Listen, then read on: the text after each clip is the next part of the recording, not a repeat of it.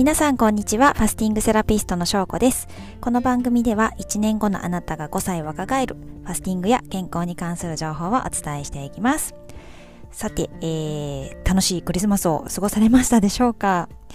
もうクリスマスイブの日はね、あの、夜私、娘のちょっとダンスのお迎えで出たんですけど、その時ケーキ屋さんがね、すごい、あれ何時ぐらい ?7 時前ぐらいめっちゃ行列でしたね。うん。皆さんもケーキは食べられましたか？我が家はですね、毎年、あのスポンジケーキ買ってきて、いちごとか生クリームとかデコレーションのお菓子を買ってきて、で、子供たちが、まあ、ケーキを作る。作るっつうかなんかただデコールみたいな感じなんですけど、それが恒例になっていたんですね。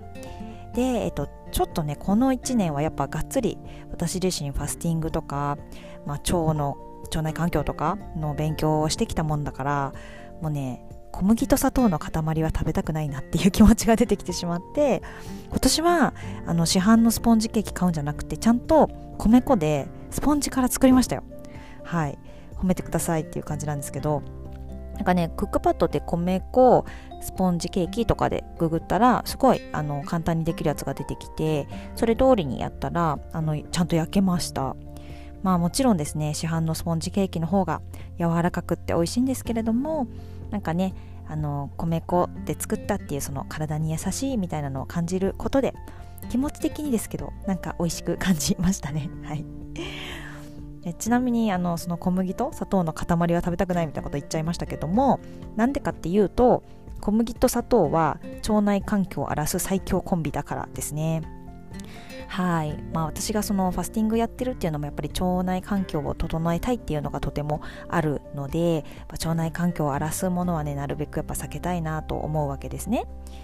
でさらにやっぱ小麦と砂糖は荒らす上に中毒性がねめちゃくちゃ高いのでどちらもですねやめられないんですよ、うん、そういう怖さもあってね。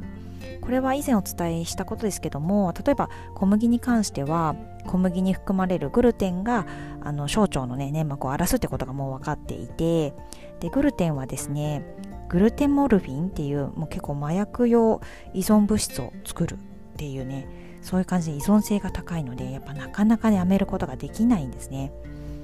だってねちょっと小麦製品ってやっぱ中毒性ありますよねラーメンとか。何ですか？うどんとかパンとか。まあ食べたくなっちゃうなっていうあの感じですよ。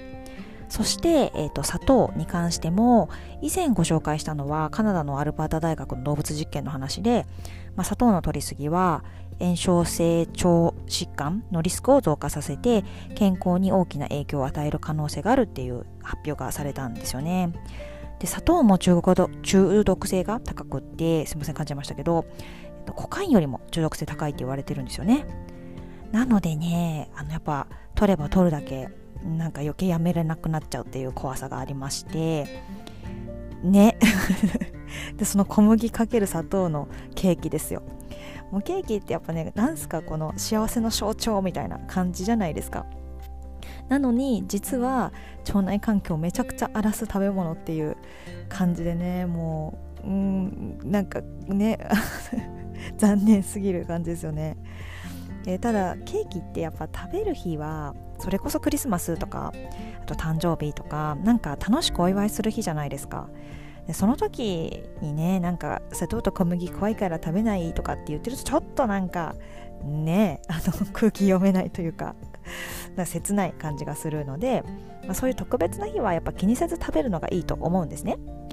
で私的にはもうケーキのみならずそういう日はね漏れなくお酒もがっつり飲みたいっていうわけなのでうんあのね我慢しない方がいいと思います。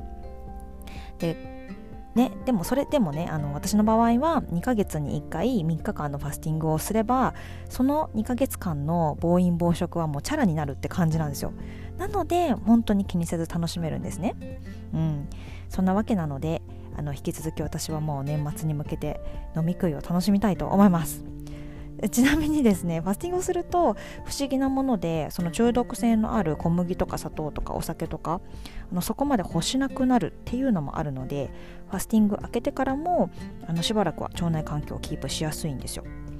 でただ、うん、ファスティング終わって1ヶ月ぐらい経つとまた感覚が戻ってきてしまって甘いものとかお酒とか欲してくるのでそれで2ヶ月に1回感覚をリセットするっていうことでそうするといい感じにあの我慢せずに腸内環境を保っているっていう感じです。い、なのでぜひあのクリスマス食べ過ぎた飲み過ぎたっていう方はあの私年明けの1月3日から3日間ファスティングしますのでぜひこの機会に一緒にやってみたいっていう人はお気軽にご連絡ください。あとは、えー、最後に、あのー、お知らせですね。ファスティングセラピスト証拠の公式 LINE ができましたので、えーと、特典として、初めてのファスティング安心サポートマニュアルと、あとは、えーと、魔法のおうちファスティング7日間無料講座の2つをプレゼントしていますので、ぜひファスティングやってみたいなって思った方は登録して受け取ってください。はい。ということでですね、今日はなんかちょっと雑談からダラダラとすいません、景気の話になって砂糖と小麦の話になりましたけれどもそんな感じで砂糖と小麦は、まあ、腸内環境を荒らすけれども、えー、特別な日は全然食べて OK ですよ。で、えーと、やっぱり食べ過ぎたら定期的にファスティングしてリセットしましょうっていうお話をさせていただきました。はい今日も最後まで聞いていただいてありがとうございます。また明日も聞いてもらえたら嬉しいです。ではでは失礼します。